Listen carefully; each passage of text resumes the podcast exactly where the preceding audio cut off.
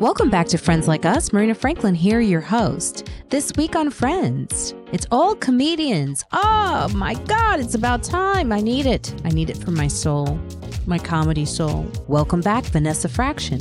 Vanessa is Action Fraction. It's a fitting handle for an intelligent mom, hilarious comedian, actor, writer, television personality, and women's empowerment advocate. She was seen as Monisha in Barbershop 2, co host Nappy Boy radio podcast with rapper producer T Pain, and sometimes she guest hosts on the entertainment news television series Dish Nation Fox. Right now, she can be seen in Universal Pictures cinematic musical Praise This, written and directed by Tina Gordon, produced by Will Packer, Tim Story, James Lopez, and Sharla Sumpter. Vanessa is action for action. Because when you do the math, Vanessa equals one funny lady. Also, welcome back Akeem Woods. Akeem is the funny little brother you always never wanted. True. Akeem is a regular at the Comedy Cellar here in New York City, a semifinalist on Stand Up NBC, has been seen on Kevin Hart's LOL network, and made his television debut on The Late Late Show with James Corden. Also, welcome back Mia Jackson. Mia is a bona fide Georgia peach. That's Georgian for native. And yes, she's our Georgia peach here at Friends Like Us. Mia has been seen at the Just for Laughs Comedy Festival. Atlanta's Creative Loafing named her the Critics' Choice Best Stand Up in the City, and we agree. She tours nationally with Amy Schumer. Mia has comedy specials that have aired on Epix, Comedy Centrals this week at the Comedy Cellar, NBC's Last Comic Standing, and her half hour special debuted on Comedy Central. I'll be headlining at the Comedy Cellar's Fat Black Bar. That's May 22nd at the Fat Black Bar here in New York City. Go to my website, marinafranklin.com, for tickets. Also, May 25th, we're doing a fundraiser for a defunded school in Harlem. All the information is on my website as well as on my link tree. I want to thank all of our listeners of Friends Like Us. Because of you, we make some pretty impressive lists. You can hear us on Google Podcasts Now, Stitcher, Spotify, iHeartRadio, and Apple Podcast. Review and rate us on Apple Podcasts. Subscribe. Make sure you turn on the auto download function for Friends Like Us for Apple Podcasts. You can email us at friendslikeUsPodcast at gmail. Our Instagram is Friends Like Us Podcast, and Twitter is Friends Like Us 10. Become more than a friend. Leave us a tip or donation by going to our Patreon page. Go to Patreon backslash friends like us. Special shout out to our Patreon friends. It's because of you we keep going. And now for our golden friends, you have the option to watch our recordings live backstage. Go to Patreon backslash friends like us and be golden. Merch is available. We have t shirts, hoodies, coffee mugs, face masks, tank tops. They're all available. Just go to marinafranklin.com. Weekly on my YouTube channel, I go live with my assistant Evelyn Frigg, my wacky friend Dave Juskow. We give updates to the show, we shout out fans who leave reviews, and we have surprise guest friends from the podcast stop by. And sometimes we offer free stuff like tickets to that comedy show on May 22nd. With friends like us, it'll help you feel not so alone because more content is on the way. Tell a friend you know to check us out. Stay safe. Wash those dirty little hands. Wear a mask still if you want to. Get vaccinated. Be nice. And Black Lives Matter. Whether it's the larger corporate coffee companies or the small local coffee shop, it seems like the coffee choice we have today are over roasted and bitter or under roasted and sour. And to top it off, bad coffee can be really expensive. At Mariposa Coffee, they believe you shouldn't need to add cream and sugar to enjoy your coffee. They have a unique roasting process, so their coffee is clean, smooth, fresh, and a tasty that you can drink black. I've had their coffee. I love their coffee. Every time you see me with a coffee mug, know it's their coffee. And at just $12 per pound, you'll have enough money left over to buy eggs or gas or maybe more coffee. What? Say word, more coffee. They offer flavored coffees and decaf coffee if that's what you like. Shop online today at mariposacoffeeco.com and enter promo code FranklinFriends10. That's FranklinFriends10 to receive 10% off your first coffee order. That's mariposacoffeeco.com for smooth, enjoyable, and affordable coffee. Today we have comedians. It's it's been it's about time. I have Vanessa Fraction. Vanessa Say- Fraction. who knows how to sing. and Akeem Woods. Hey, He likes to tell about his sex escapades because he's a hoe for show. And Mia Jackson, Mia Jackson, she's the sweetest peach of Atlanta. so so Mia Yeah. gets wait, so Mia gets to be a sweet peach, but I have to be You're a a hoe. whore. Okay, You're a whore, King. Whore. Okay. Shame. Cool. Shame. cool, cool, cool. And I sp- I forgot to say, Vanessa, you are in a new s- a series right now too. I'm in a new movie. It's a Mhm. movie. Sorry. No, I'm I'll, I'll receive the, movie. series in the name of Jesus. But yes, I'm in a new movie. Tell us about the Oh, movie. I'm in a really while we're- awesome movie called Praise This. It's um it's uh, available now on Peacock. It's streaming on Peacock. It's an absolutely wonderful movie with some very talented people. It's starring Chloe Bailey, um, Anjelika Washington. Uh, Druski is also in this. Um, uh, gospel greats like um, Jekalyn Carr and Koryn Hawthorne, and um, funny folks like myself, Coca Brown. Uh, Country Wayne uh, has a piece in there. Uh, my boy Mike Bless. Like it's really Lauren Lott from American Idol. Tristan Mack Wilds baby. What's up? Yes. So he's in it as well. I didn't have to go so hard on his name, but it's a, a Will Packer production and uh, Tina Gordon is the is the director. I believe Tim Story is one of the producers, and it's another producer. And and God bless, I forgot their name. Lord have mercy, Jesus. But the point is, it's an awesome story, and it's fun. It's for the family. Great music. So download the soundtrack, and it's called Praise This on Peacock. Praise. Hallelujah. this. Yes. We want to see more of Vanessa Fraction everywhere. Definitely. Congratulations. Peacock seems to be doing the best with diversity, by the way. They seem to be the only ones keeping up that that promise. Am I am I wrong? I or- mean, I get my Peacock on. I was uh, Bel Air's on there. I was just watching even like Queen's Court. I was watching um, some other things. You know, it's, it's got a lot of good programming on there. Uh, what's the name? Uh, what's it? What's it? Uh, something crew. The- What's the name? Crew. I messed that up. I, sh- I you can't shout people out and you ain't. Yeah, Grand Crew. My bad, Grand Crew. Yeah, Grand Crew. Mia for the save. What was it like? Did you audition during this time to be on this in this movie? Did you have to do the at home audition? Oh yeah, I can't remember when that was because we shot it last summer, but it was. Um, I definitely had to do the auditions at home. I do most of mine. Um, you know, living here in Atlanta, most of my auditions are through video at this point. But um, I get good response from it. I can't remember the last time I did an in person audition, to be honest with you. But uh, yeah, auditioned like regular, got that call back, and um, I was happy to be working uh, scenes with Coca Brown, who was also very funny, and you know, so just a good experience all around. I love getting work. That's awesome. Did they film in Atlanta too? They did. They did. They filmed in Atlanta and it was super hot. Uh, but a really good, a good set, good crew. Worked with a lot of people I've worked with before. You know, it's, I, I promise, I just love working. So no matter what it is. And again, good production and good people. So one of those stories of a young lady that is, um, uh, she wants to be in the music industry, but she's a little racy, as you will. She of that life, you know. But she ends up living with her uncle and aunt, and having a cousin that's into um, what is it, gospel competitions, and then she ends up getting a little gift from the Lord, if you will. Oh, and Quavo is in it too from the uh, from the Migos. So it's really, yeah, yeah, it's cute. It's real cute, real cute. Yeah. Aww. It's a lot coming out of Atlanta. Good stuff out of here, yeah.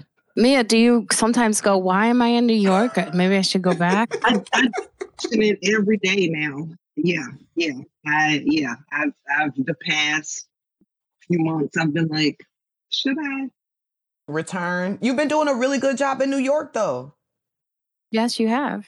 Look, I'm just I'm trying, you know. But yeah, but there are times where I'm like that pull just because my family's still in Georgia, where I just want to be, you know.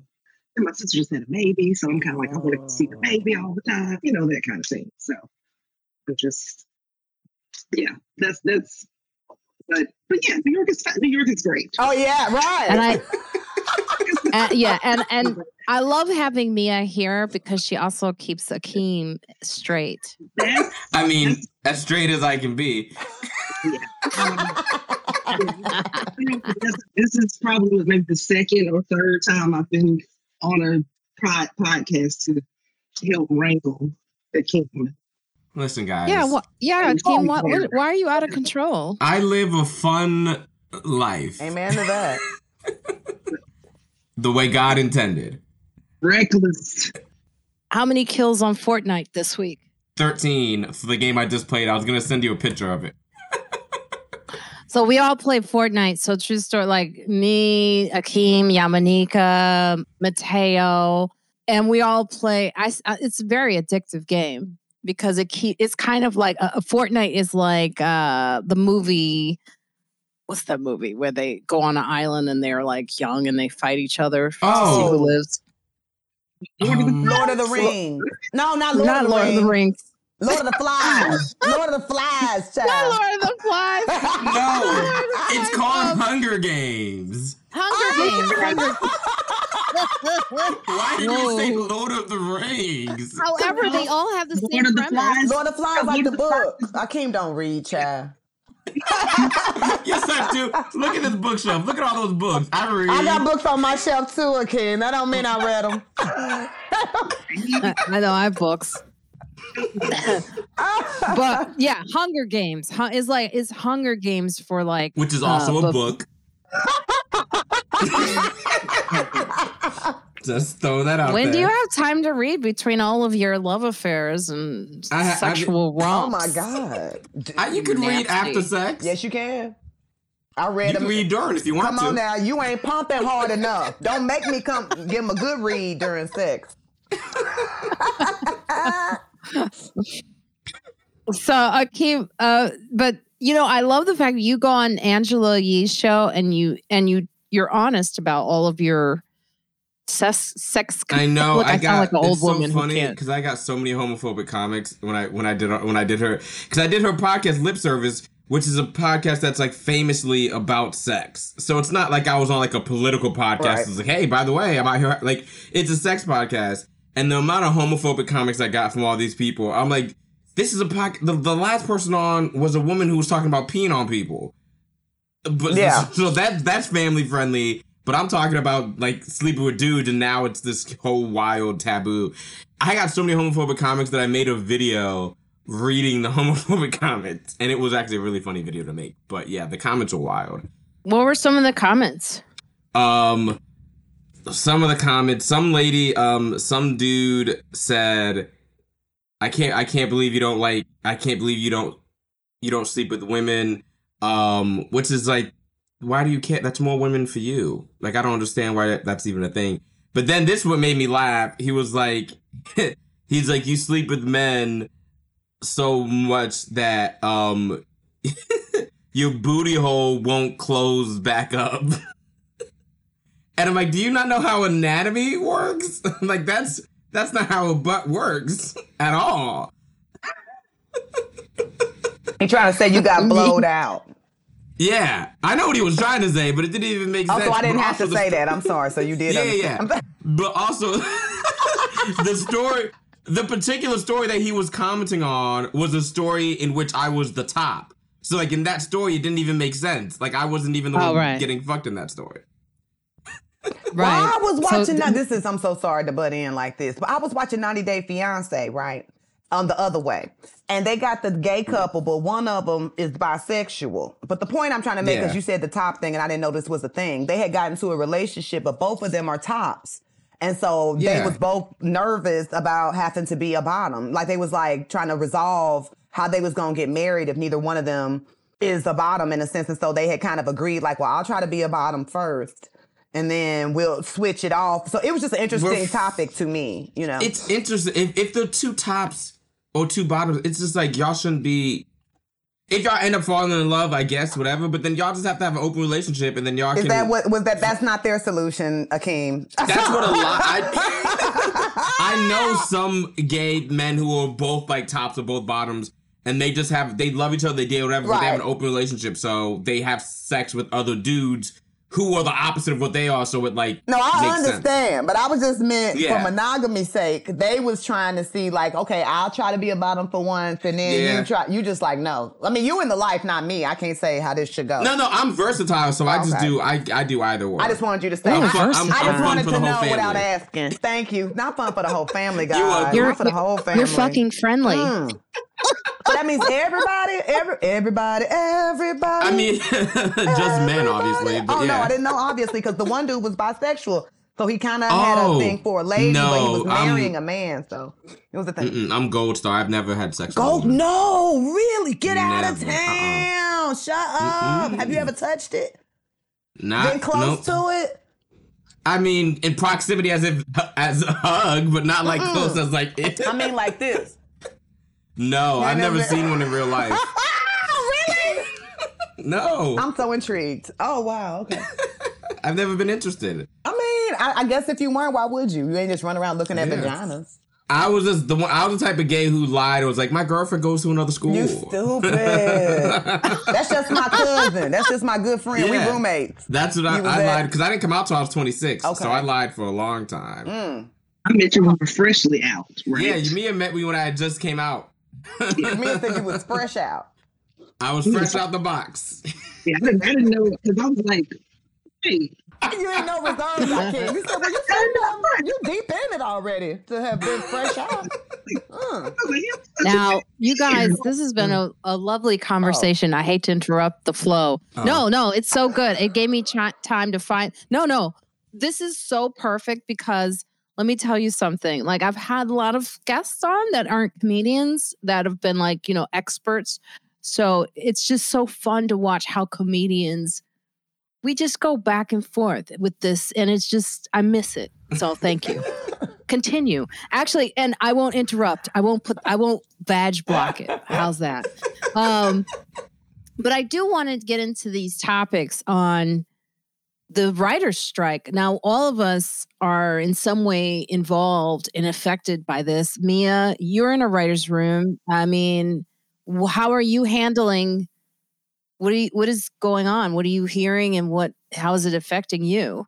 I mean, like it feels like everything is just stopped, you know, or is about to to stop, and it makes me very, you know, sad because I, I just got in the damn union, and I was like, of course this would happen. The damn strike would happen the moment I was eligible. Yeah, but I mean, I've been, you know, just like there's a part of me that's like fingers crossed, hopefully, but then also just from the chatter from you know everybody in the streets is just like, no, it's happening. Like that strike is it's it's going down. So what we got till midnight tonight? Yeah, and so yeah, so I'm getting you know getting all the emails and you know Wait, what the- happens? What happens at midnight? Well, this is the negotiations go on until midnight. to midnight. Yeah. So basically, if they don't come to an agreement, like it's that's, It's that's on. Yeah, yeah. So yeah, I mean, we're wrap for yeah, like it's it's basically you know like late night shows will be affected, like any any show that anything basically. to a lot of people The View, work which is. Yeah, There's a, yeah. isn't there a couple reality or non-scripted where there's kind of they say producer, you know what I mean, like that kind of thing where they kind of it skates the line or still allowed to kind of or maybe I don't know if it's game show or some kind of reality based. yeah, game shows are are non-scripted or animation is not affected by the Writers Guild, and you know, like for me, like who was ready to go back out to pitch my show, I can't Oh, how, how long do, do strikes normally last? until they an agree. Oh, okay. I think what was the one? What was it? 2007, 2008? Was that? Then that that was like several months, I believe. I, a long time, but like that's how like shows like The Apprentice and all that kind of stuff like grew up because the strike was so long that all that unscripted stuff just that was the content base. And they were like playing reruns and stuff at the time, wasn't it? Oh, I was gonna ask you, Yeah. Marina, because you were saying you can't pitch your show. Because I was on the phone last week about that, and I was like, we can't talk about it. I know I can't lift my pen up, and that's fine. I ain't gonna type nothing, but we can't talk about it. I think you can fix some things. I think, like you know, like if you have a pitch deck, Yeah. maybe I I That's Think? I, I, I don't know. Yeah, I don't don't know for sure, but I think you can't have like meetings, Yeah. like Cannot have with meetings. the production company and stuff like that. I don't We'll think look so. up. I I, mm. I think you could go. Yeah, that's a good question. Like if you have a pitch that you're working on and you know you go back and forth with the production company on the pitch, I think you could practice the pitch possibly during this interim. Right. But it, it's really with any network that it wants to And then, buy. the, yeah, that's the, yeah. I guess if you can't, if you don't know when it's over, it just all makes sense. Why are we talking about it right now? It's a tricky one because this is also about AI. Mhm. And I, I don't know if you guys have been understanding what's about to happen with that. But AI can write your script for you. Yeah, it's not all that great. The ones I've read from AI, they, you know, they, they need some read 'em? fixing. Well, no, I've I've messed with AI and stuff like that. It is a good tool, especially when I'm kind of stuck in my brain about which way to go with something. It'll give you a lot of examples on which way to go with something. You're like, oh, okay, yeah, yeah, let me go this way. I didn't think about that, or something like that. That's what I used it for. I'm um I'm not again um uh, deep into the AI, you know what I'm saying, or whatever, to really speak in full about it. I do know that like a, a guy wrote a book, like a children's book, that kind of thing, but it wasn't without twerking and going back and forth with it and so forth and so on. So it's not like, I guess I'm saying it's not intelligent enough at this time to really do it in a way that is, um, you know what, it don't matter because it does it enough that the little tweaks, I guess. But at the same, I think AI is so. I think it takes away the personality of, of writing because it's like e- even though it's artificial intelligence or whatever, but it doesn't have any actual life experiences, Mhm. so it can't. It's not going to be able to write the stories that we're telling unless you're unless you're telling like a generic story anyway. Right. Th- th- I thank you, Akeem. It's more generic. That's what I was. uh, Yeah. It can, yeah. But it can trick you though. You However, can- they're Yeah, learning. yes, madam Mm-hmm. They're Yeah, but- learning. So they show like how AI can get better at things. Yeah. like playing chess, playing soccer, hockey. Like they show like AI computers learning how to get better at physical sports. I'm just glad they can't do stand up yet. They They- can. I don't think they can because stand up so. I mean, I think you can do rudimentary type shit, Mm. but stand up is so personal. At least the way that we all do it, it's so Mm-hmm. Mhm. personal that it's like AI doesn't have. It can't pull off personal life experiences because it's a fucking machine. Well, that's the problem is they're They're learning like that AI tries to write scripts in the tone of your voice. So like let's say they want a script written like Akeem Woods would write. AI would get all your information that you have or put out there already and attempt In to your write in your tone of Mhm. voice. So imagine what it can do for jokes. Oh, Imagine. yeah. So think about this, right? While we're out here picketing and and and going, we want our rights. AI can write a script in like 30 minutes. So an executive can go, y'all can be out there. Because I can tweak this. This good AI. Thank you. I'm gonna, I'm gonna add a little ending. I don't like your ending. Let me switch that up.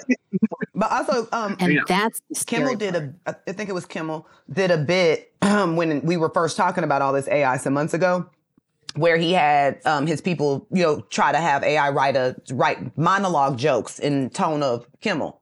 And only one of them, I think it was the last one he told, was a little bit where you were like, okay, I can see some potential in that joke, actually. You know what I'm saying? But all the rest were a little, like you say, generic, convoluted, that type of thing. But you gotta think as well that even with writers, you know what I mean? How many jokes do we turn in to late night and they only pick one or two? You know what I mean? So we have that same uh, uh, uh, room for error, if you will. You know what I mean? So basically, what what you're saying is we should be picketing AI. It's part of the This strike. is all it's part of the part of the conversation. whole uh, machines taking over situation. So I don't know where to jump in. You know what I mean? like, Yeah. you know, because it, it's coming. You know, I mean, whatever. What was it? A guy was online this morning. There, a story is circulating rather, where a concerned parent was like, AI can duplicate your voice. The the uh, locks that are open by that, or even you calling my kid in my voice and saying, "Hey, come outside. This is your dad." You know what I'm saying? At this point, and just to be solutionary and not tell you problems without thought out solutions, I thought about make sure you have a code word with your kids where only you guys know it. So no matter what voice you hear, if you don't hear strawberries and pickles, you don't bring your ass outside. You know what I'm saying? Like Yeah. whatever conversation, you know it's me because I'm always going to end with strawberries and pickles. If I didn't end with that, then that means it wasn't me talking. And it's weird that we have to make these um, accommodations for that type of stuff, but it's out there. He was also saying that you could confess to a crime with my voice. You know what I'm saying? As well as um you know, they even do the deep fake. You know what I'm saying? You'd have to get all in there. So now they got your voice and your face. You know what I mean? And there's so many things that you'd have to pick through if you care to. You might just take that uh, evidence and now you're gone with it. You know what I'm saying? Who's really doing all that, you know, checking? I don't know. So he's just talking about the dangers of it and so forth. And, you know, Well, the Akeem, weren't you chatting with a, an AI the other Oh day? Oh, yeah, yeah, yeah. I was sending it. It just came up with all this false stuff. I was like, asking. The, I was asking, am I like who who? Like, cause I was curious if it knew who I was, cause I ain't famous, but I'm like I'm famous enough to maybe know. So I type type typed in, I'm like, hey, who's Akeem Woods? Like Akeem Woods is a comedian uh, in Chicago. I'm like, well, I've never, I'm not from Chicago. And then it gave all these credits, and some of the credits were mine. Like I did late night, but then it said I did something in Dubai. I'm like, what? Are you like projecting? It said that Mia. It said that Mia was on like a had a talk You know, like- show. Lifetime movie. Is it on the Lifetime movie? Yeah, it was a Lifetime Yeah. movie. And I, I hosted something called Mumbles with Mimosas. I was like, I don't know what. Yeah, it's Yeah. crazy. yeah, it knew who I oh, was Oh, it- though, but it made up a fake special that I did. But the title was pretty fucking good, so I wrote it down. So I was like, I didn't do it, but I guess you futuristic because I'm finna do it. This shit good right now. But yeah, Well, they say that AI, I've said this several times on the show before. And by the way, Stacey's saying sounds like AI is the new stranger danger. And there's even a term for when AI inverts something, they call it a hallucination. Yo, Yeah. Marina, I just So- typed in yours. It gives your birthday. Motherfucker. It says Listen. What year? What year? it says it says Marina is an American comedian, actress, and writer. She was born on September twenty fourth, nineteen seventy. That's wrong. That's I'm what I'm saying. Christmas Alright. Day. It says September twenty fourth, nineteen seventy four. she's younger. Well, yes, like baby. That was- yes, that's okay. honey. We're gonna leave that alone. We're gonna leave it alone. They gave me four years. Listen, let me tell you something. AI, I said I've said this on the show before, and I'm sorry to repeat. I know I repeat myself a lot, but they had it on Valentine's Day. An AI told you know that when they were testing it on, I guess it's GB Chat on Microsoft. Microsoft has the most advanced one, and the one that they were testing with just very few people, not everybody. And the computer was like, I don't know why I'm in this box. I feel like I need to get out and hack some computers. Like that's what it said. And then it, it was telling one person on Valentine's Day, you know what? Maybe you need to leave her because she's not Mm. Good enough for you. And the person was like, No, I love her. No, I don't think you understand what like they came back. It was like, no, I think you need to, you don't get what I'm trying to tell. Like it got really Right. aggressive. So like the thing is, is like in times of like suicide, you know, prevention, like a AI may be like, you know what? Maybe the best thing is to jump. Mm-hmm. You know, Yeah. like that's the thing they're worried about is mm. these these computers getting evol- evolving to the point where they start making decisions for mm. you that are mm. harmful. we are going to be our own downfall. I mean, we've seen it on all the TV shows, all the movies, the sci-fi movies, where like computers like take over, and then it's like then we sit there and we write that movie, and then it gets made, and like this is crazy, and then then we turn around and do the same shit that they would did in the movie. It's like, dude.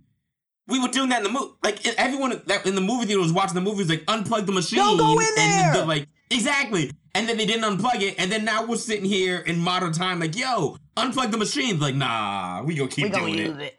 it. That's true. So this is what they say for the writer's strike. Just to give some little context, the contract expires May 1st, and that's today. And the WGA held an event this week for writers to make picket signs. That's interesting. I didn't go. People are taking in as many scripts and commencing as many writers' rooms as they can, as they know no one will write when the strike happens. It has been difficult to hire writers or sell projects due to uncertain schedules over the past weeks. According to Film LA, production in Los Angeles has slowed down drastically over the past three months, dropping 24% compared with the first quarter of last year. After the pandemic, many new writers were left without a clear path in their careers. Shows also began having fewer episodes, making many writers unemployed. The Guild is now trying to set minimum staffing for TV.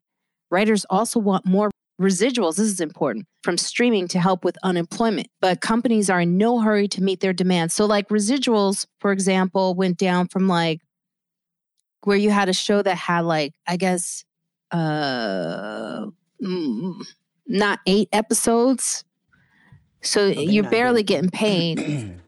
um, that's that's where it dropped to eight episodes. Uh, so, and guess who's getting rich? Who? WGA calculates that the industry profits have risen from 5 billion in 2000 to annual profits ranging from 28 billion to 30 billion from 2017 to 2021. The industry has paid exorbitant uh, salaries to executives while reporting billions in profits. So The execs are still making money. Yeah, always. Always. So this is really what it is. And here's the thing because I follow the stock market so closely lately, all the streaming platforms are struggling. They've just fired people at, you know, Disney is firing people, Netflix fired people, all of them, Amazon's fired people.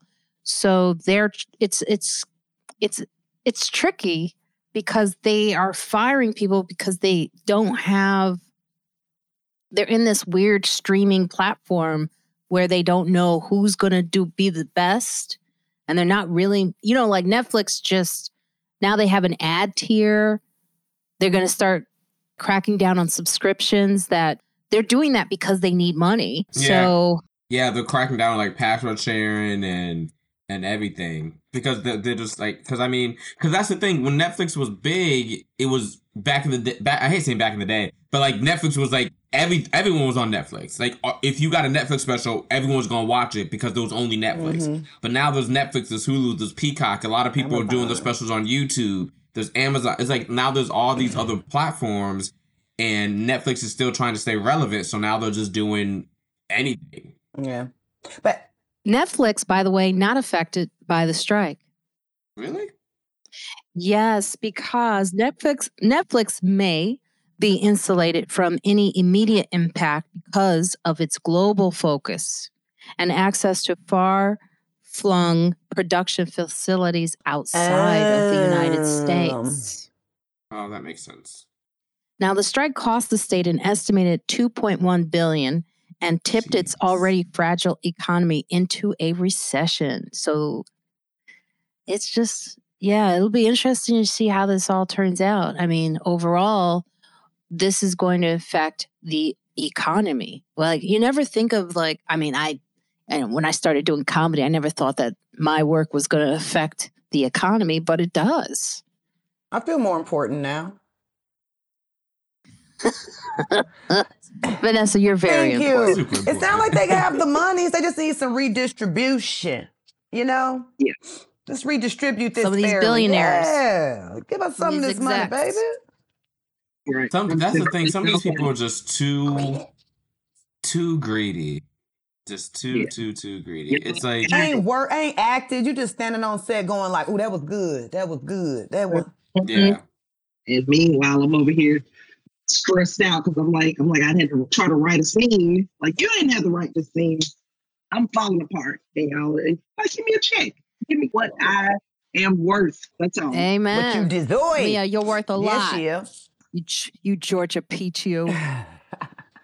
This might mean this might act this honestly this this might trickle down to like some of these these comics that are just na- mainly like writing and acting and now that they can't write and act anymore they're gonna start doing like club dates and Well, I that's mean, gonna that's what I affect me Ah, Cause your boy, y'all can't take these club dates away from me. so it's gonna trickle down and affect everybody. Let me tell you, a lot of actors realize how much comics make when they see the off season. They're not making any money, and comics go on the road. Yeah, A lot of actors started to dip their foot into the comedy arena. A lot of. yeah. Oh, girl. Oh, I hate it. I hate it. I hate it. I hate it. I hate it. Oh, What Ti, yes. right? I can't. I. There Uh, are others, but they they have tried. You know, Will Smith and got a lot of people done got in the game. You know, I work with T Pain. He did one, but he don't. He didn't want to be a comic comic. Yeah. But you know, I defend him. I just don't like it because it's like. Because we, because we don't do it, and I feel like people should stay in the lane. You don't see us out here trying to. Dro- I'm not dropping an album. Well, you do have us doing that. You know, um, from uh, Lil Duval to Tiffany Haddish to Corey Holcomb to um, I, just I just like people that they already kind of showed that interest. Like we know, for instance, um, Craig Robinson. You know what I mean? He he Yeah. he is a, a musician. You know what I'm saying? So it's not out of character for him to drop an album or to do that type of stuff um, in his act or whatever. But it always seems a little like we seem a little more possessive when it's like you're just doing a money grab. You don't even care about the art. You know what I'm saying? That's when I try not to take it personal, but it's like I care about the art. You know what I'm saying? if you ain't gonna get in Yeah. I this for the love of comedy, then don't you do? And I feel the same with any other genre where they're like, hey, look, if you wasn't 11 years old beating on the table waiting for your music degree, you know what I'm saying, or whatever. If you didn't go to uh uh um Lord, I was about to say the name of this musical school and I forgot. But the point is, Juilliard. no, the other one, um, it don't matter. Point is this Oh. in Philly. Boston, Berklee. Thank you so much. Anyway, if you didn't go to the Berklee School of Music and care about it the way I did and have to fight for a scholarship, don't you peruse your ass into my lane just because you bored and want to, you know, pick up a check and because you popular. And a lot of times it's just the word because you're peruse. into my shift over to my lane just because you, you know.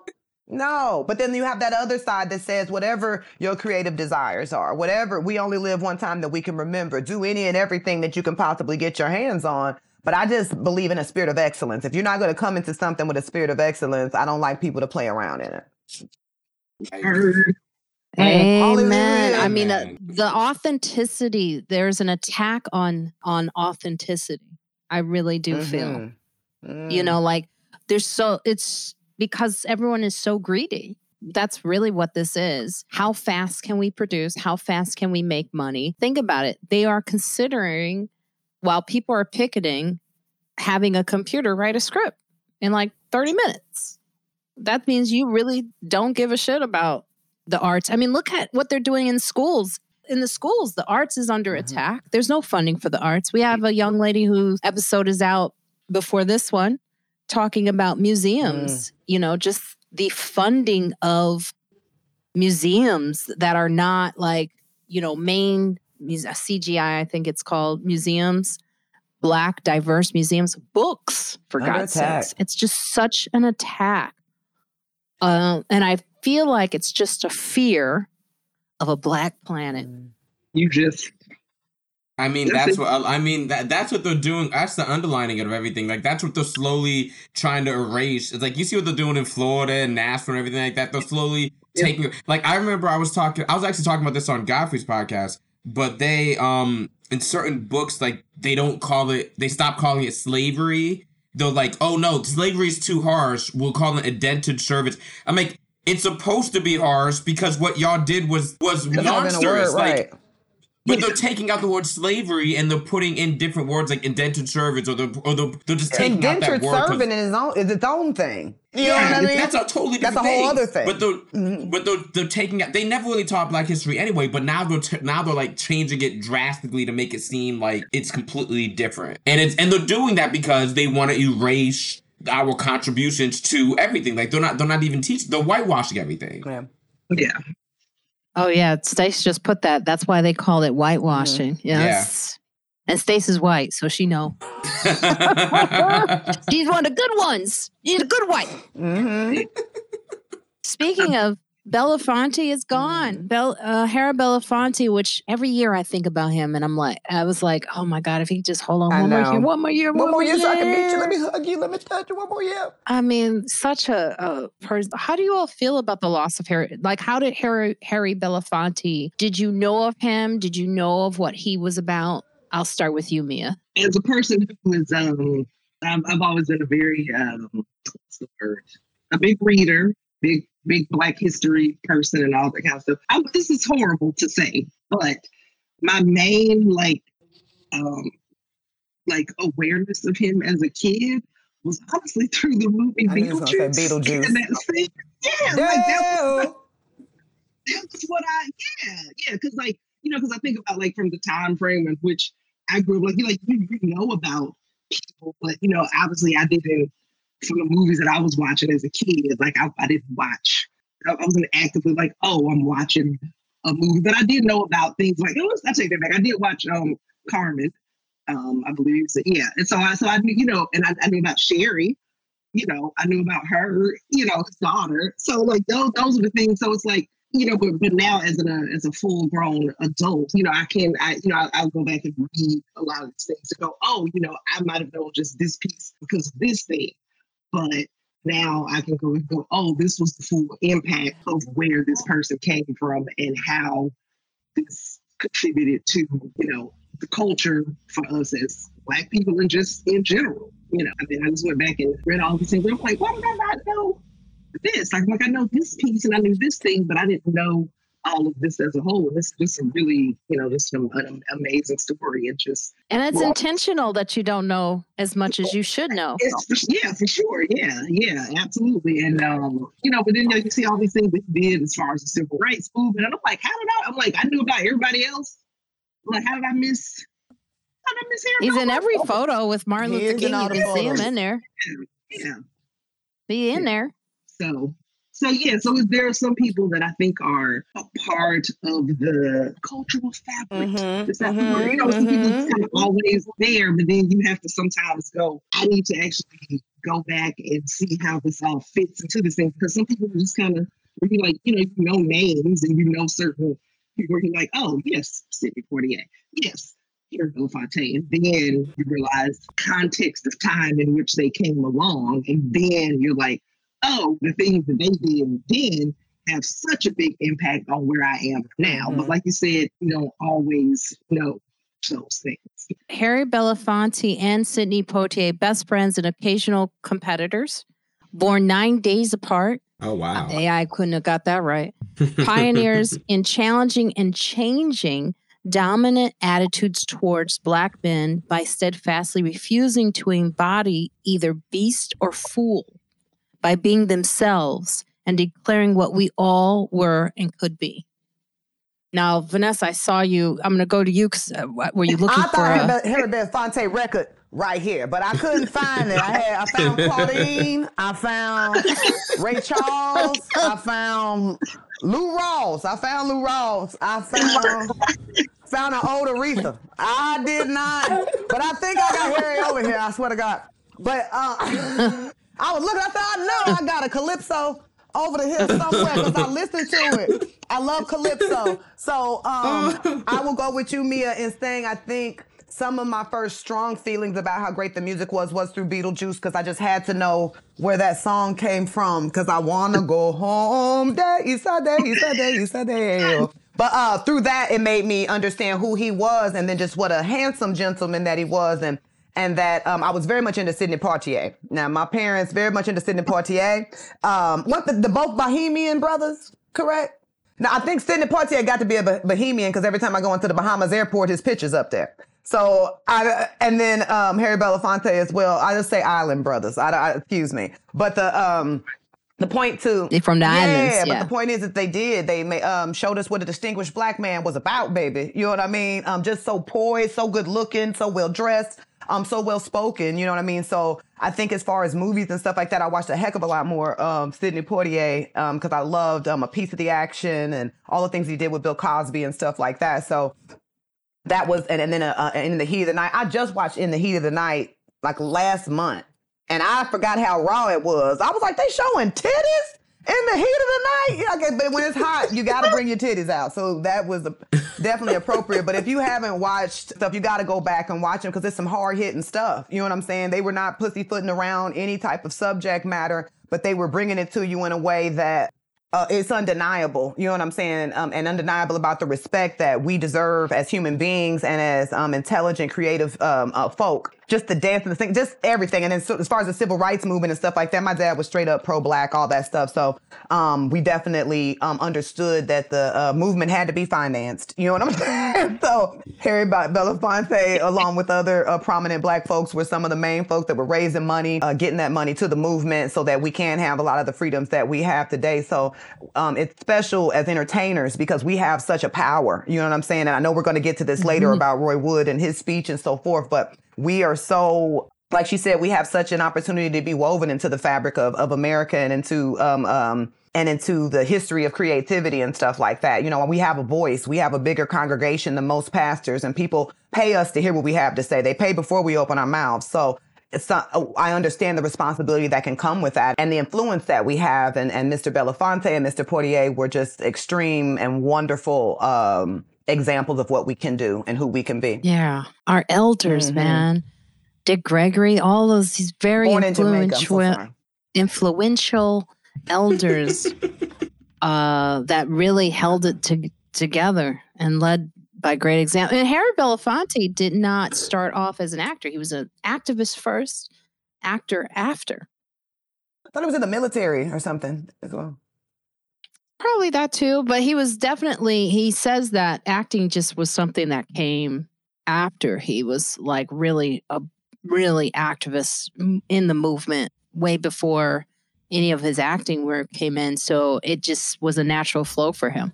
As I, I, I say that because I think some people maybe in the acting field aren't as good at being activists. And that's okay, you know? Maybe that's not in you. But we do need people like a Harry Belafonte, a Dick Gregory, you know, a Sidney Poitier. People like that really I miss so much. I'm hungry for.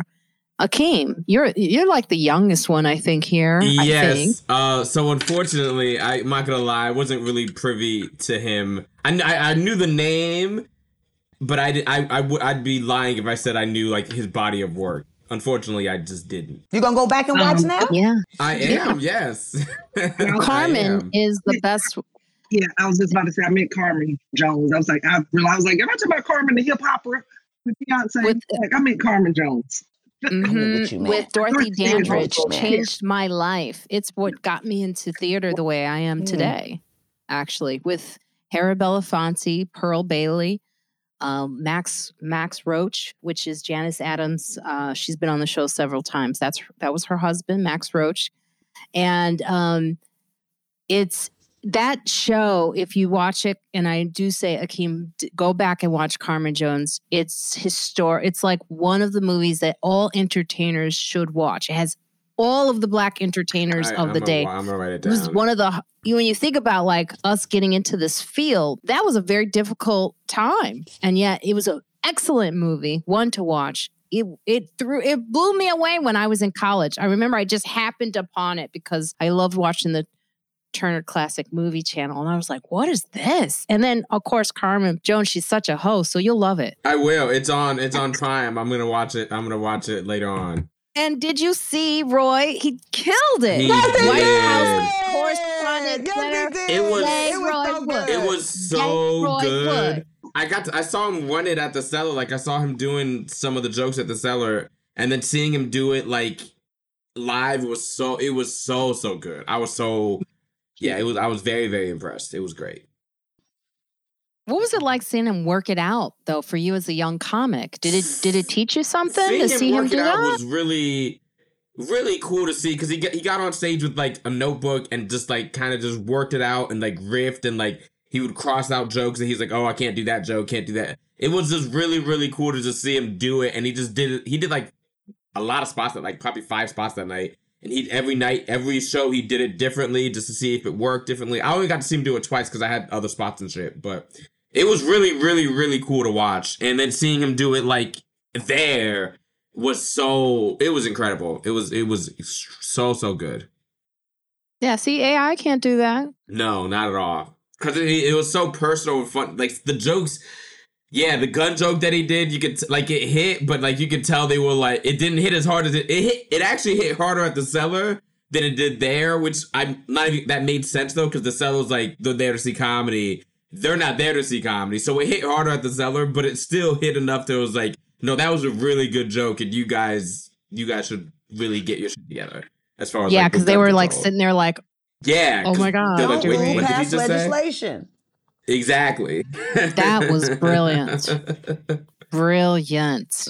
What was your favorite part, Mia? Oh, go ahead. Well, I haven't sat down to watch it yet, which I am. What? Well, I know it's it's um, um it's uh, it, listen. I West Coast. I'm not doing the right thing right now. Just, oh yeah, you were just in Vegas. She said, I'm not doing the right thing right now. Hilarious. it's a shambles. Like every yeah, and I and I keep yeah. So I haven't.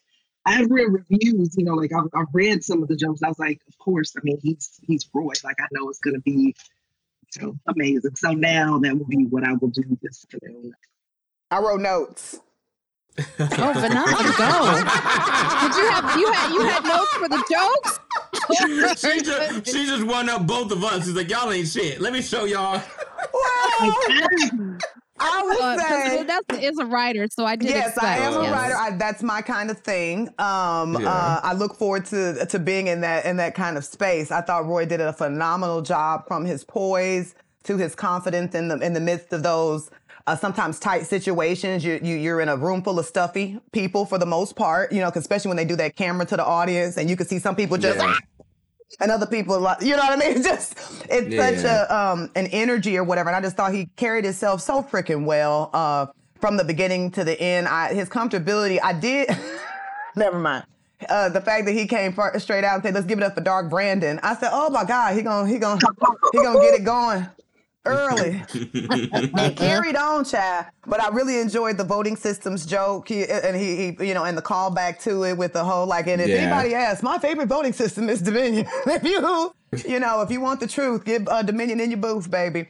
Um, really cute jokes. They're fun. They're light, and you have to laugh at it. You know what I'm saying? Um, I like the way that he integrated a little bit more of black culture, even if you knew what he was talking about or not. You know what I'm saying? Like, um, everybody I don't think knew who the black daddy was on Family Matters, but they still laughed at that joke. Um, Yeah. there was another time that he, I think he brought in power and BMF and, and different references that you may or may not uh, uh, um, know, but I like that he said, well, so uh, this is from my perspective. You know what I'm saying? So many times, you know, you're in the audience and I don't understand everybody's references all the time. You know, so I just really enjoyed that. The Kamala joke, of course, um, hit home, you know what I mean? And, and made Yeah. you think, you know, because nobody ever. But they dragged him on the shade. Well, the shade room is not. The shade tribe. who gives a fuck what they hard. think? Um, It was crazy. I was like, what? you mean in know the what they were. comments or in the or the post, Marina? kind of both. they It was a like the sh- they made a post about his comments about uh Kamala and then what and they were like thoughts. They you know how always they do do that. that. So you- So you, Thoughts. you're talking about the people in And the then- comments, or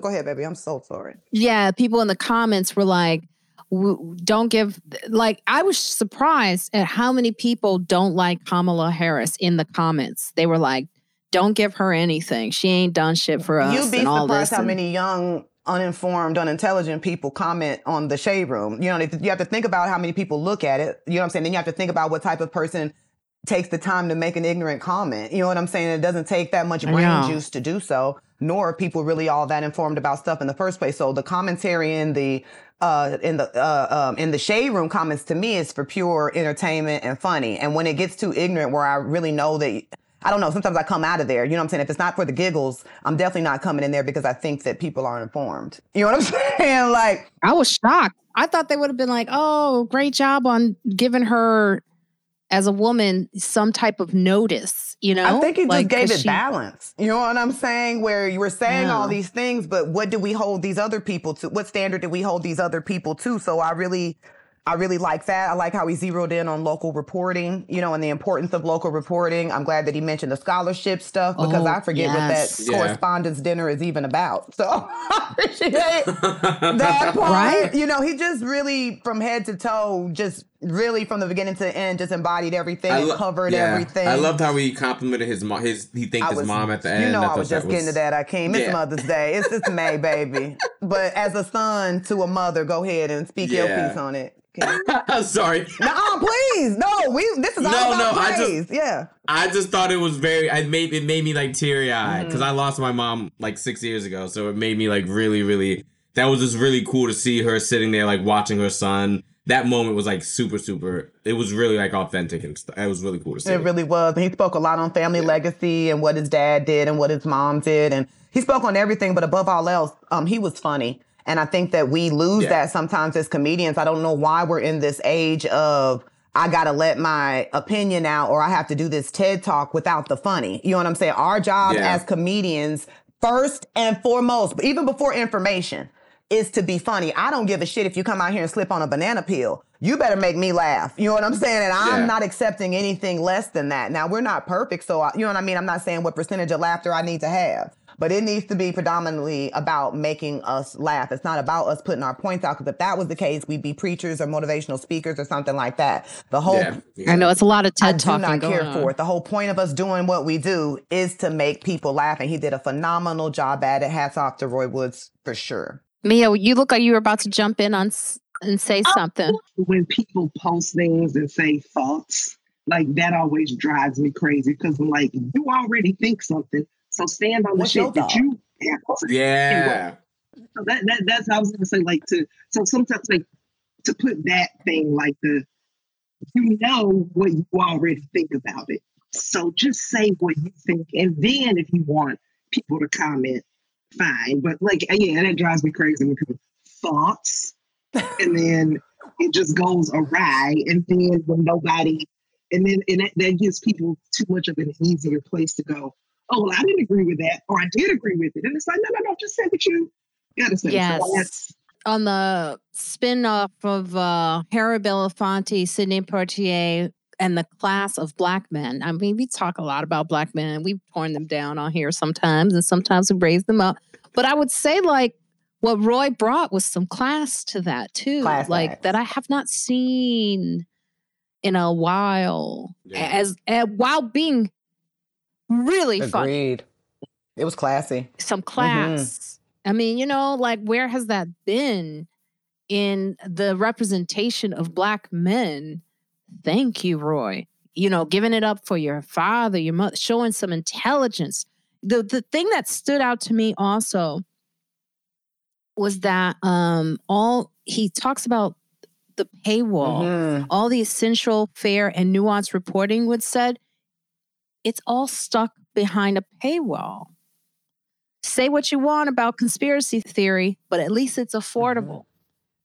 I think that resonated with this, the in the mm-hmm. room because I who has the time? No, you know, we got all these streaming services. Who has the time to pay for it? A lot of times I try to get articles to you guys and they're like, "Oh, you got to pay for this." Yeah. It's like the average person, you want them educated. Stop putting it behind such a paywall that they can't afford it. You know, I and I and I like the way Roy was like understanding that you too can't go out and report for Mhm. free, but there's got to be a balance somewhere because someone's not getting the inf- someone is getting information, and it's Fox Yeah. News. That's why I go. That's why we You go to know? the shade room. Now I gotta go to the shade room see what happened. Cause I it's for free, and I gotta look at thoughts and then go to the comments and try to Yeah, get some yeah, yeah, yeah. information. So It's such a great point. Screenshot this article for me. You know, like that's right, that's what we have gotta to be- call a friend. Right, right, right. Another interesting point about it is that it says in this article that was written on Deadline by um, Dominic Patten that Roy Wood Jr. may not have have the name recognition of his old boss. Now, this is mm. so so it's a big mm-hmm. moment because I think of these things as like I was talking to someone on Fortnite about how they didn't watch because and it wasn't Mateo. They didn't watch because they didn't know who he was. Yeah. They didn't know who Roy was. They knew who Michelle, Who was Michelle Wolf Wolf? was. I'm gonna say about to name a whole bunch of other people. Who did I? Know? So it just didn't it I mean, for them, but it's just for them personally. They that's. But I think these moments of doesn't- I, I, Sorry to interrupt, but doesn't Roy have more of a track record That's what I than thought. Michelle? I think at, at as far as like who you would know, I, I no shade to Michelle, no, but none. No shade, Michelle. Sorry. but I, th- But I it think is you interesting know, know him more because this person was white, you know. So I do Oh, find it fascinating. Yeah, Mhm. well, you know, and, and gay man though, but I do find it fascinating who we get behind sometimes and who we put in these positions, and it's really like this moment for Roy is such a big and rare moment. If a lot of people did not know who he was, They like I felt now. like in that room for Michelle, I think they did know who she Okay. was because she's a white woman. yeah. Roy fair. being a black entertainer, they he has to say you probably he Yeah, had he to did. address the fact that they didn't know who he Mhm. was. He's very he's on it. Mhm. He knows. He Yeah. understands instead of assuming, you know. And I think I think that's kind of the theme of this episode, like how you get to a point where people know you. Mhm. It's Yeah. difficult. Well, I think that's the thing that's interesting about our. Um, it's- it's like, as black entertainers, we have to do something that white entertainers never will, and that is we have to be mainstream. We have to cross over. Yeah. Because like they'll never, they'll never. We don't like. We have to know what Friends is, the show Friends. They don't have to know about In Living Single, like Mhm. in, in Living Color or Living Single, or they don't have Whatever's to know about living. any of our shows. Yeah, yeah, yeah. but we ha- we have to know about Friends and Seinfeld, but they don't have to know about about um the Parkers Yeah. or Mo'Nique or anything. It's like we have to know everything. They don't have to know anything. So I think that's always been so interesting. Is like we have to quote unquote be mainstream for the for, the, for people to know who we are. Roy Wood has to do all this other stuff, and Michelle just has to exist.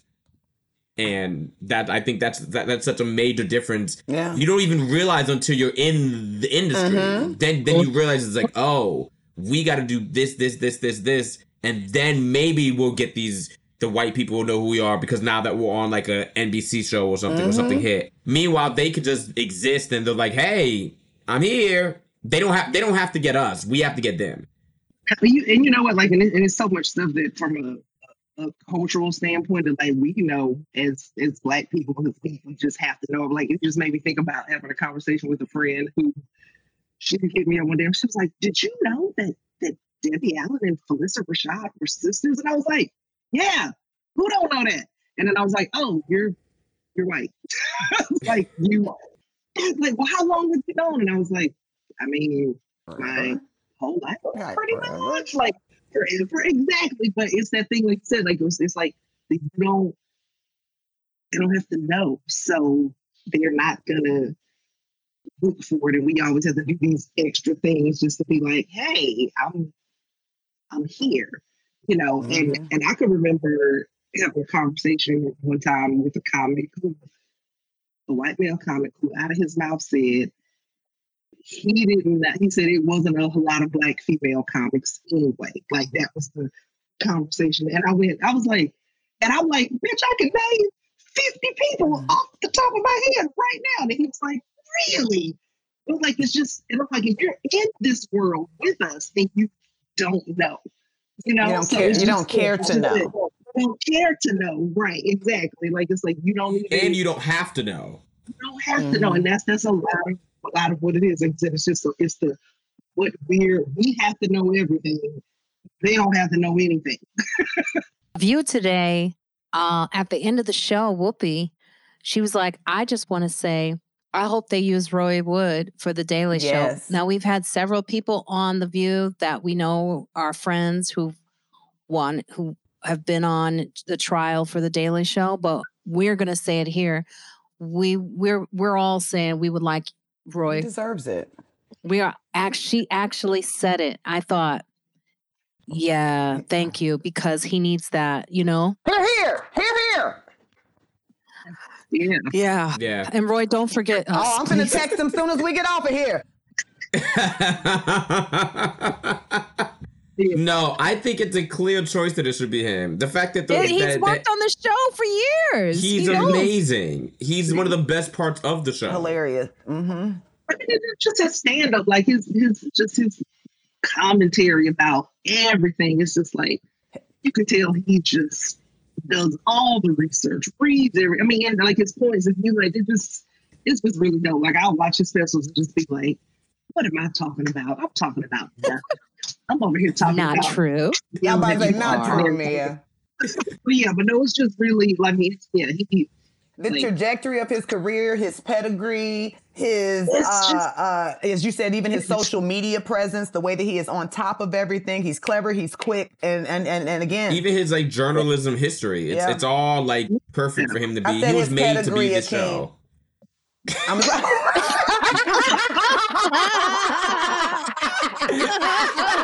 Come with it. Come with it, Vanessa. I went to school in Florida.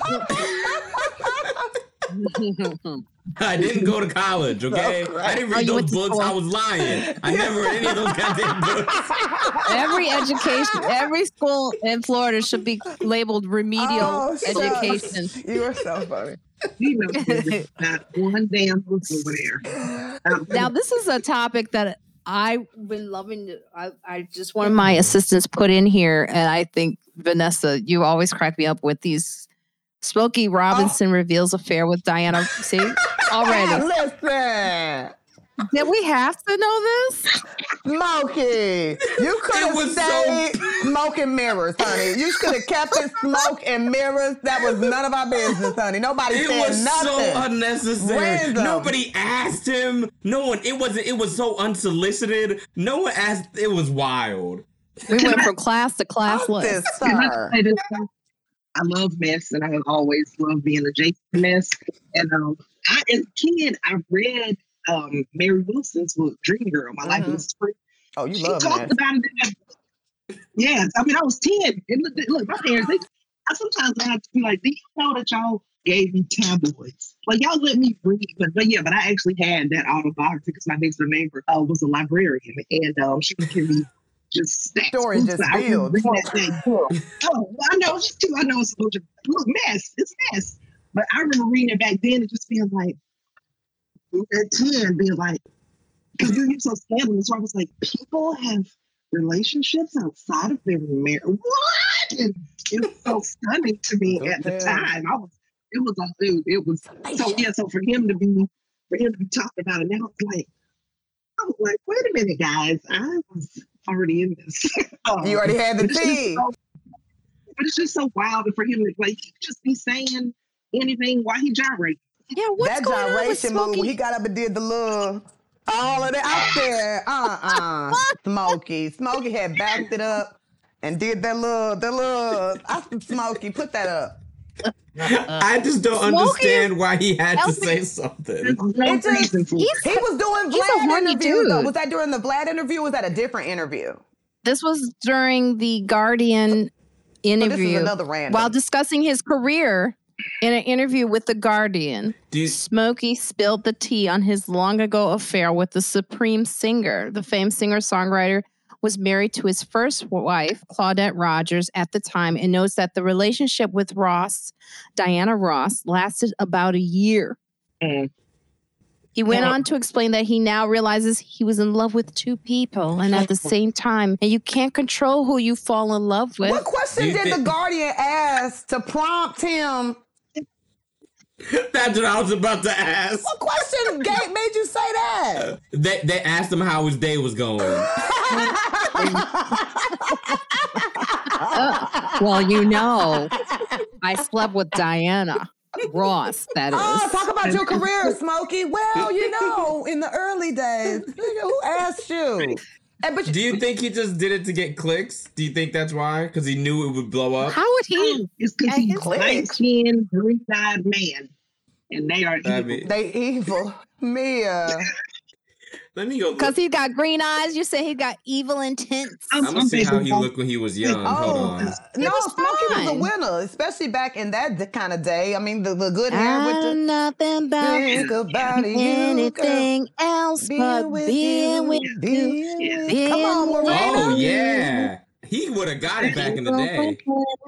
Bum, bum, bum, He was fine. Haven't they noticed the changes in you? Changes in you. Oh, I love his stuff. Yeah. Ah, I mean, great Marina, you is really breaking it down. Tears of a clown, honey. Uh, uh, it just Yeah. was um, uh, what was this? Um, um, ooh,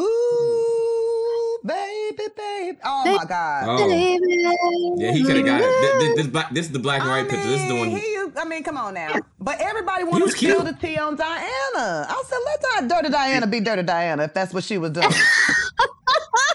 From Berry Gordy to this one and that one. And you know the girl daughter's still working. You don't do that with Miss Ro- uh, the other Miss Tracee Ellis Ross out here. You don't talk about nobody's personal business like that. They, they cheering on. Look, Evan Ross can hear you. You don't talk about nobody business like that.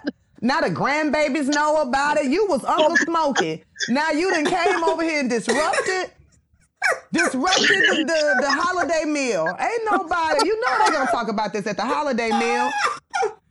the Mom's Day meal, Yeah, yes.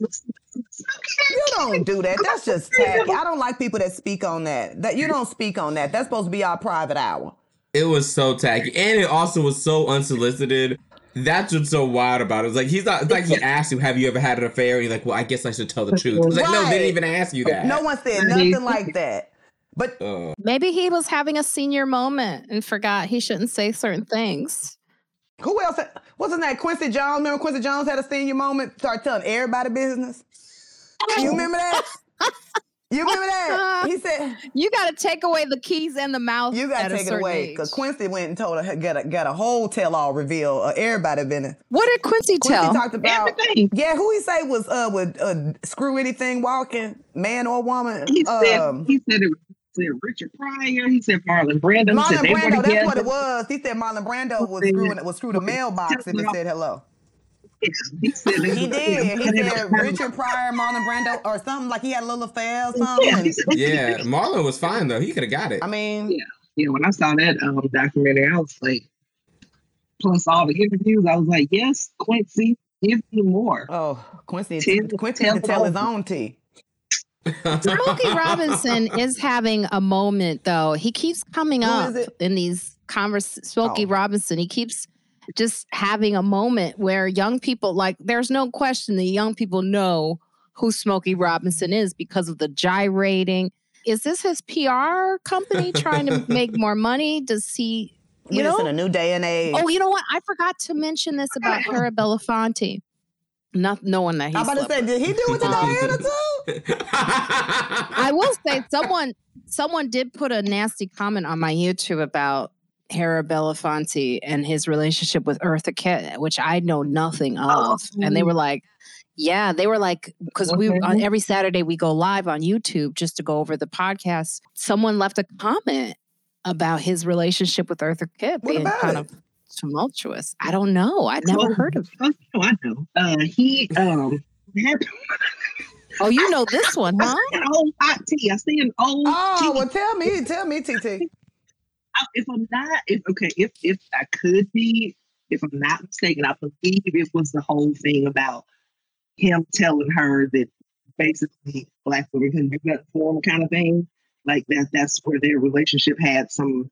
Because she was like, she had this interview. She was like, no, like that's what he said to me. Like that's why, and their thing was kind of about. It was something along those lines about her being a, a, uh, yeah. Eartha Kitt looked like she was difficult. I, I know that sounds like a horrible a- thing to say about a black upbringing, woman. though. And that's what she talks about why she Yeah. acts the way she does and why she was so hard ass and why she was so, you know what I mean? Yeah, I mean, Maybe Eartha so. Kitt looked like she would take. Is this a lot? Yeah, oh, that's what it was. I was, yeah, I was, I, listen, I said, I stay. It says, I, he said, he told her, I don't want you to take this seriously. No black woman can do anything for you. What, sexually? About their little, fool- about their, their They're relationship that they, um, Some folks is that way. yeah, they got their there. preferences, Chad. Yeah, and she said, Wait, Harold Belafonte's wife was white. one of them was, I think his second wife.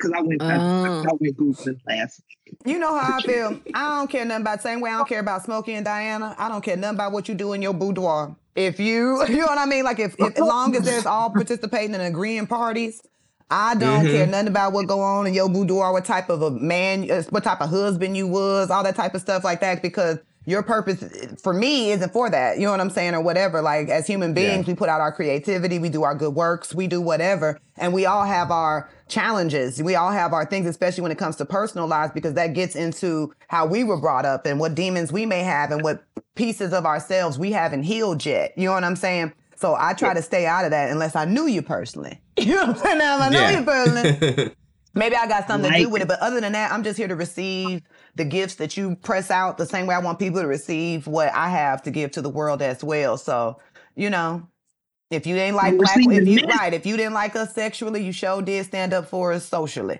So I don't know. I don't know what to say about that there. I don't know. Yeah, you there's probably more I'm to it. sure. I He might have just said that to Eartha to leave, get her to leave him the fuck alone. you know how you tell somebody, I'm gay. Be like, bitch, you ain't gay. Sound like black just women. like, What? listen. Yeah, I just don't leave me know, your alone. wife Yeah, is black. anything. I don't like him. I don't like him. To just, just to get her off his back. You don't know.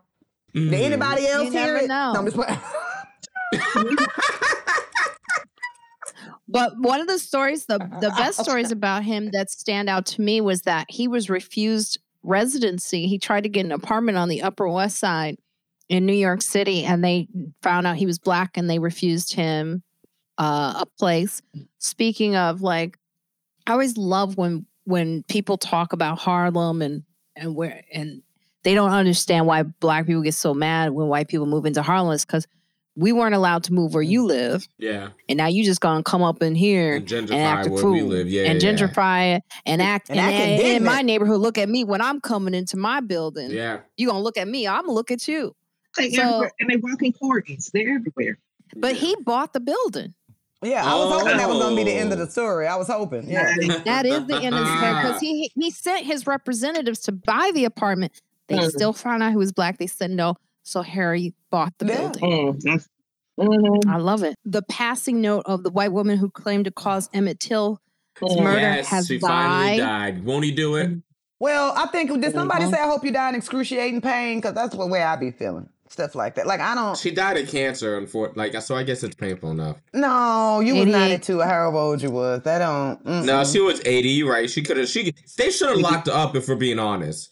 Like, they should, she and the people that spent those did last, it. Yeah, them last few yeah, years. she should have spent those last little, her twilight years laid up with some Little chick medical in the- facility, in the- wardver. Yeah, yeah, yeah. Whatever. Maybe they ain't She should've hardcore she should- jail. Yeah, she should have got locked up. done it before who, who are really old living in Brooklyn were responsible for many Jews going mm-hmm. dying and just hanging out in Harlem, I mean in Brooklyn somewhere trying to act like, "Oh, you don't know me." And you find out this person was definitely responsible. So yeah, they've done it. Ollie Gordon, one of Till's cousins, said in the days after he went missing, the home was full of fear because people knew there was a strong likelihood he had been killed. Gordon said she had mixed emotions about Donham's death. She was never tried in the court of man, but I think she was judged by God, and his wrath is more punitive than any judgment or penalty she could have gotten in a courtroom. I don't think she had a pleasant or happy life. Well, I need to know that she didn't. I agree. Because it's like, at the same time, she had the opportunity to have a, a pleasant life. She had the freedom to have, 88 is old. Yeah. Yep. Like that's a lot. That Yep. 88 is like average like Yeah. life expectancy. So it's like she's not she died at like 40 or 50 or 60. Pat Brown. I love Pat, Pat. we're actually on a recording of Friends Like Us, and they can Hi, hear Pat. Hey. Pat. Vanessa Oh, okay. Fraction is here. Oh, hey, So I'm back. I'll call you back, Pat. You want to say hi to the to the podcast? Say hi real quick. Hey, podcast. Hey Pat. All right, I'll call you back. Oh, I love Pat. Oh yes, love that. Brown is the best. Oh my god. So, Yeah. um, oh yeah, yeah. I I don't know. I feel like religion for us in the Black community has been so beneficial for white America. Mm-hmm. Facts. Say it again. Mhm. Mm-hmm. Yeah. Yeah, religion for us has been so beneficial for black for white for white Americans because we rely on religion to sort of heal what's not been Mhm. healed and solved. Reparations net we never got reparations. We still get red line. We still get all this discrimination. This woman was allowed to live until 88 years old, live out her truth till she was 88 years old. The family and so what what we have is to just go, well, God, God, gonna do it. hopefully- Hopefully, God had made it. You know, He gave it retribution. Yeah, I'm not. Uh. uh I say go for the generations of of her family. That's what I say. Get them Something. something. Someone someone should have to pay pay pay restitution for to the Till family. Someone should. So if she's dead, okay, cool. Well, your grandbaby's got to pay something. Twenty dollars a They gotta- week. Yeah, something. Till it's like paid something off. like yeah, exactly. So I mean, I don't know. I wouldn't want to pay for my granddaddy crime, but I will say. I know, right? Now that you think I don't about pay my granddaddy crime, but I get the sentiment. yeah, sins of our fathers, sins of our Mhm. mothers. But now I will say, if she was wealthy or something like that, then yes, you do have money to give. There is a such thing as restitution. There is a such thing as you stole, and then something has to be paid back. So no, you shouldn't be able to, as a um, uh, uh, what do you call the people to come after you? ancestors? No, the, Or, that's um, af- descendants. this- Descendant. yeah, the other way. Yeah, yeah. You shouldn't be able to uh, receive greatness from that. Like if she had a book deal, any of that type of stuff, you shouldn't be able to get no money off of that because there was a crime that she never had to pay for that was, you know, committed the same way if the Rockefeller stole a bunch of shit or stole some beach land. You got to get it back. You know what I'm saying? Like, you know. But no, I'm not gonna pay out of my own, you know, stuff. But I'm not gonna be able to receive what granddaddy had. You know what I'm saying? So the father, like I'm saying, where I don't want to pay for my granddaddy's sins. Now, granddaddy left me an inheritance and it wasn't right. Well, then now I got to get that back because granddaddy wasn't never right. You know what I'm saying? But it shouldn't have to be where I got to go get an extra job because granddaddy did something. You get what I'm saying? Right. But at the same time, I think people don't even realize that she admitted to doing it. Like it's not like we're just saying she did it. We think she did it. We got to prove it. It's like no, that she already uh, admitted that she did it. So why the fuck is she not? Why the fuck did they not lock her up? It's not like they would have to. Because they say it's still murky. it's not the- murky. the- she said yes. She says she is the reason because she is not the actual person who did the crime. You an accessory. Take your ass to jail. She's an accessory to murder though, which is still a crime. But back in that day and age, she knew what would happen if she when she did what she did. Just like white women know what happens when they call the police on a black person. They know what's gonna happen. There's a history of it behind it. So it's not like she didn't know. It's not like she didn't know. That's why sometimes when you see these Karens on the phone, they are adamant about describing the person they're calling the cops on as black. They always say, I'm African American. Like they, they're adamant about that because they know what that equals. In an obtained unpublished memoir of Donham's, More Than a Wolf Whistle, she wrote that she was unaware of what would happen to Till. Historian and author Timothy Tyson of Durham, North Carolina, decided to release the memoir She's a liar. after researchers found an arrest warrant on kidnapping charges that was issued for Miss Roy Bryant in 1955, but never served. Tyson said in a statement Thursday that Donham's precise role in the killing of Till remains murky, but it's clear she was involved. It has comforted America to see this is as merely a story of monsters, her among them. What this narrative keeps us from seeing is the monstrous social order that cared nothing for the life of Emmett Till, nor thousands more like him. Neither the federal government nor the government of Mississippi did anything to prevent or punish this murder. You know, and in the last year, the Emmett Till Anti Lynching Act, get it, last year was signed Yeah. Last year by President Biden, which made lynching lynching a federal crime last Yeah. year. Point uh, back to Roy Wood real quick. The joke where he said um, President Biden be taking a whole lot of naps, and everybody was like, "Oh!" And then um, he said, "But when he wake up, though, he gets shit done. When he wake up, yeah, yeah. he he, he Yeah, said, yeah, uh, yeah. down with student loans. He said he wake up and he didn't pass some infrastructure bill. He wake up. Did we ever get Brittney Griner? Said he wake you. up Yes. and he and he uh, Mhm. signed the anti-lynching bill. So yeah. I mean, hilarious still. I'm so glad he said that because there's so many people who make age jokes about Biden. And I'm like, what's the alternative, folks? These jokes aren't working for us to call him old like this because the alternative is the Republican Another old Party. motherfucker. What are you talking about? The other one is old. here's here's how I feel about it, and I don't even. This is if you were alive, because these old people, I'm tired of them being president. If you were alive during segregation, you shouldn't be president. Like if you were alive during not not not like if you were two or three, but like if you were actively alive during segregation, where you had to During- separate schools to, you can't be president. I, I was in the desegregation program. I'm 43. I get what you're saying about the strong civil rights movement part, but all this segregation and all this stuff that they've tried to do to fix it went on and is still going on in a lot of ways. So it's like it's hard. But I know what you're saying. I'm just being an asshole. Um, Yeah. they, they ain't putting no holes on me, baby. I know what you're saying.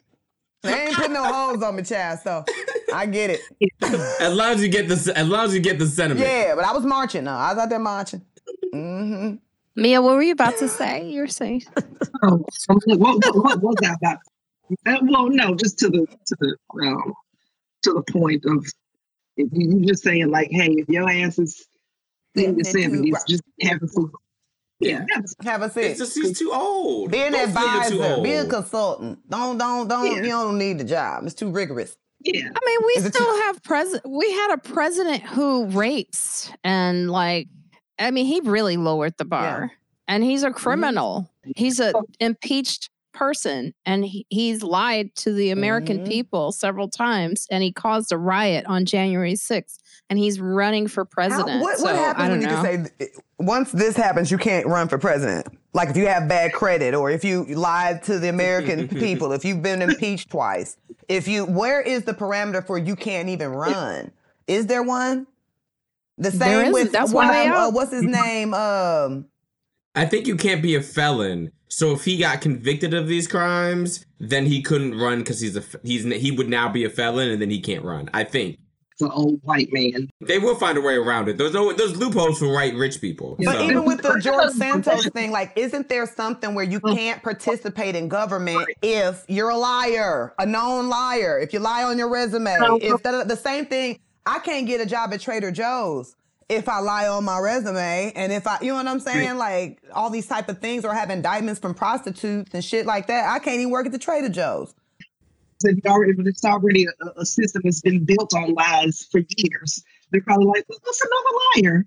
Who cares? There are no guardrails. Yeah, yeah. But yeah, for, for every everything else other than politics, there are parameters. Right. right. Yeah. Right. Which like which is Yeah. wild. liars should be able to work at Trader Joe's. Mhm. Yeah, liars should be able to work. yeah, you're right. He Yeah, made the point, Yeah. Roy Wood, about France and them g- Age um, limit. Yeah. raising the uh, Retirement age from 64 to 62 or something like that, or 62 to 64, 64. excuse me. Uh-huh. That's just like what two or three years, and like we're upset, and like Biden, Biden begging You know for a a I job at 80. it was begging for a job. Yeah, it's such a great point. I mean, we're in a in a place in America where we're starting to see like, I mean, it's been become very obvious to the mass that nothing has ever been fair for anyone, Yeah. That's uh, that, black or That's white. why I always thought, even when Trump was running, when he always said "Make America Great Again," I was like, "That's such a racist slogan." Because again, implies that it was ever great, and it's never, it's never been great for us. Mhm. And, and you and you know that wasn't his original. Um, you know that was a Reagan slogan, "Make America Great," and then he. So that should. Oh, that's why he put the again on it. Hilarious. Yeah, Reagan. Yeah, Reagan. Are you guys watching? I watched Succession, which is like I feel bad. I should also watch Power because I feel like he made such a good point about Succession is for white people and Power is for black Mhm. people. but I've never watched Power, but I I do watch Succession. When you watch Succession, you see the ins. It get they go in. You see the ins and outs of all of this stuff. I've never it's like, seen it. I oh haven't watched it. oh my god it's very eye-opening. I'm very behind. It's like i'm in the third season in its fourth season. When you when you watch the stocks right? You watch like i used to think what is this? Like it's so unnecessary watching the stocks these little charts and stuff. But when you really start paying attention you see like today like the federal reserve the federal a bank another bank just collapsed. We see how all this stuff is allowed to happen whereas the average person cannot possibly do some of these things that these Yeah. banks get away with these corporations get away with um, the executives of all of these networks that we work for get away with it's never been fair Never. i mean that's the one point trump had right is that it's always been rigged Yeah. yeah, he was just It the has- one. He was just one of the ones drinking it. he was basically saying beneficial? Hey, guys. i'm part of this rig I know all look, about look it. how it works anyway, this was a fun episode having you guys on. All the was. comedians. Yes. Finally, I miss my comedy buddies. It was nice to We're be gonna- on. Was Yeah. it? And Vanessa, I don't think we've never met before. We haven't. it's I was really gonna nice to say I didn't know if I needed to wait till we was all stop recording, but I was oh, like, Oh, stop so I can get your phone number. I came. I'm being New York in June. I was gonna do the whole thing, honey. Oh my goodness, you guys have you guys seem like you knew each other. You're No. so did he behave, Mia? Let me tell you this: he he is only behaving because he is in the company of black women. Podcast is almost white people, so that's why he was. reckless. Oh my gosh. Didn't just show up on time. I mean, just was all off topic. So this that's so so proud. Yeah, because my my sister and I have designated ourselves as his caretakers. So this is Listen, I live a wild life. I do. I see. I've been seeing. I see Akeem. You know, like on Fourth Street when they were walking from like the Comedy Cellar to the Village Underground. And when I say that someone just sprays like I'm available sexually, like I was like? Akeem, if they're like, he looks like a peacock just walking down the streets, just like I'm available sexually with the person. Because I need people to know that I need to be wiped up. I need to be wiped up. So you want to? Oh Lord, I like- have so many questions, Akeem. Lord Jesus, I said, Akeem, if you don't stop with that walk, I walk, have to see it Oh at this my- point. That's the way God Oh. made me walk. That's how I walk. Strut. It's the strut, Vanessa. It's a full on. Is it a sashay Yeah. away? I've been hitting the gym and running and getting my. It's almost summer, so I It gotta get my short shorts. Yes, that is. Yes. My hoop. at the Hoochie airport, we were at the airport, Hoochie daddy and one of the waiters was like, "I was like, is he hitting on you? I remember that? Oh yeah, No. he was cute. I would have hit back, but you was there. Eh. Again, cute. Well, how did I ruin it? you're from the I'm just Brooklyn. standing. I'm just. Because I didn't want to be rude and like put on put on you know because we was having I having wanted to see it. If, I if wanted you, to. See, I saw a part of the action. I saw. I saw the little. He was cute Hello. too. The server, I tipped him well. Oh, did you ever? I'm trying to give him your tip. The tip of your tip. I'm- I'm- It's a family show. He was eating those, eating those Delta eggs, Delta scrambled eggs. I was judging you. I was Uh, Where like, we no, go? you're Because I was hungry. Where's you were going to St. Louis? Where's I going? Opening for Godfrey somewhere, I believe. Maybe Chicago. I don't remember. DC maybe. Yes, but you Yeah. were just sitting there. It was too early to be flirting and sexual. It's not and you too were early for me, girl. in the airport. It was like 6 a.m. and he's like, I was like, look at this. I had just Anyway, got a this- haircut too. Probably my beard was probably trimmed. Popping. This was a really great episode. I am going to go out. I will start with you, Mia. Tell our Oh. listeners where they can follow you. Well, hello, listeners. I can be found at Mia Comedy on Instagram and then our website, jackson.com. And friends like us, there's always someone available who can wrangle. Yeah. Ah, Rango, Rango, Rango. Akeem. Uh, hello, you can follow me on Instagram at Akeem Woods, A K E E M Woods. Vanessa, I already followed you. And um, AkeemWoods.com for tour dates. I, I'm going to be in Denver um, May 17th through the 20th. So AkeemWoods.com has tour dates. Uh, Pride Month's coming up, so I'm doing a bunch of gay stuff. So come to some of my gay shows. Uh, I'm doing uh, Orlando and Chicago and stuff like that. And uh, yeah, AkeemWoods.com. And with friends like us, uh, we'll always have the tea. Yes. Oh, Yes, yes. old tea, new tea. Vanessa. Yo, what up, listeners? Please follow me at Vanessa Fraction on all social media. Um, I'm trying to get my TikTok up, so follow me over there, even though I I don't do shit on there. But listen, follow me anyway. Um, you can uh, go to vanessafraction.com, all that great stuff. Please listen listen to me on the Nappy Boy Radio podcast, hosted by T Pain. Um, I'm one of the co-hosts on there. It's super dope. You can watch it on YouTube, and you can listen to it wherever you listen to your regular podcasts, like friends like us. And uh, also Father's Day, I will be at NJPAC. Father's Day, I'm doing Earthquake's Father's Day show.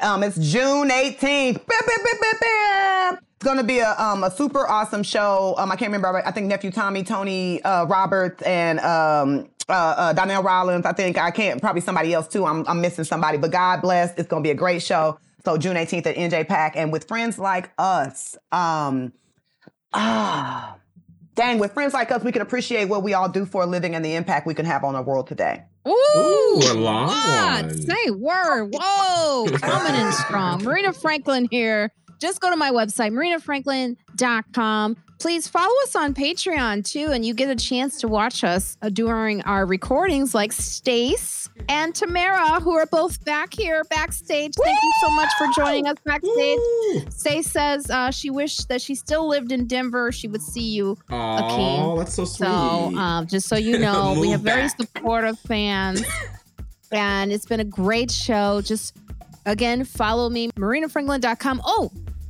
I have to mention, I am doing an hour at the Fat Black Bar May 22nd as well. Very important show. On May 25th, I am doing a fundraiser for a school that was defunded in Harlem. Very important show. Um, you can, we will have the information up soon, but it will be at the only Black owned comedy club in New York City that is the Harlem Comedy Club. Okay, May 25th. The performers there Yamaneika Saunders, um, Keith Robinson, and Bevy Smith. Bevy Smith will also be there hosting. And it is probably um, one of the most shows that I'm the most proud of right now. So, you know, because we got to help, we got to help the Yeah. babies. All right. So let's help raise some funds for the babies in these schools that are really defunded while they're de- while they're funding the police. So there it is. And with friends like us, you can have funny friends to make your day even better and funnier and inspirational. Yes. Yay! Check us out. That, Oh. that was a You said we could sing it. I didn't. Yes, it was perfect. Don't worry about it.